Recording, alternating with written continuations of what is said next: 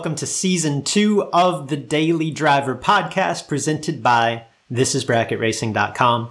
I'm your host, Luke Bogacki.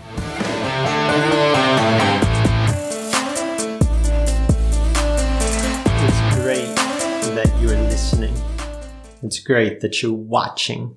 If you're listening to this podcast, odds are it's not the only information that you're taking in in an effort to, to better yourself on the racetrack, perhaps off, right?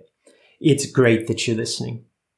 It's great that you're thinking about your racing in terms of how can I improve?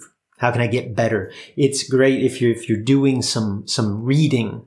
It's great that you're reading technical articles or self-help books or motivational content. Like I'm a huge believer that increasing um, knowledge and the, the breadth of, of inputs helps to not only become a, a, better racer, but perhaps even a little bit better person.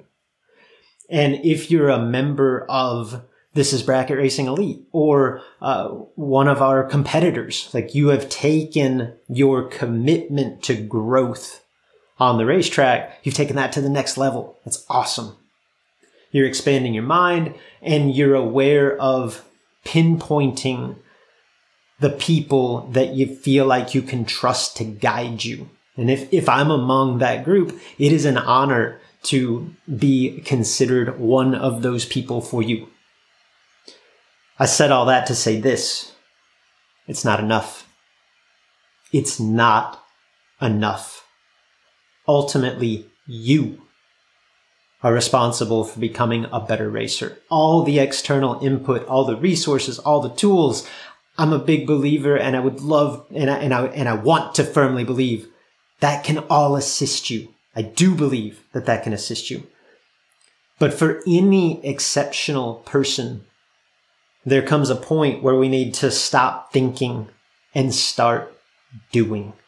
And no one, no one can do the work for you. You've got potential.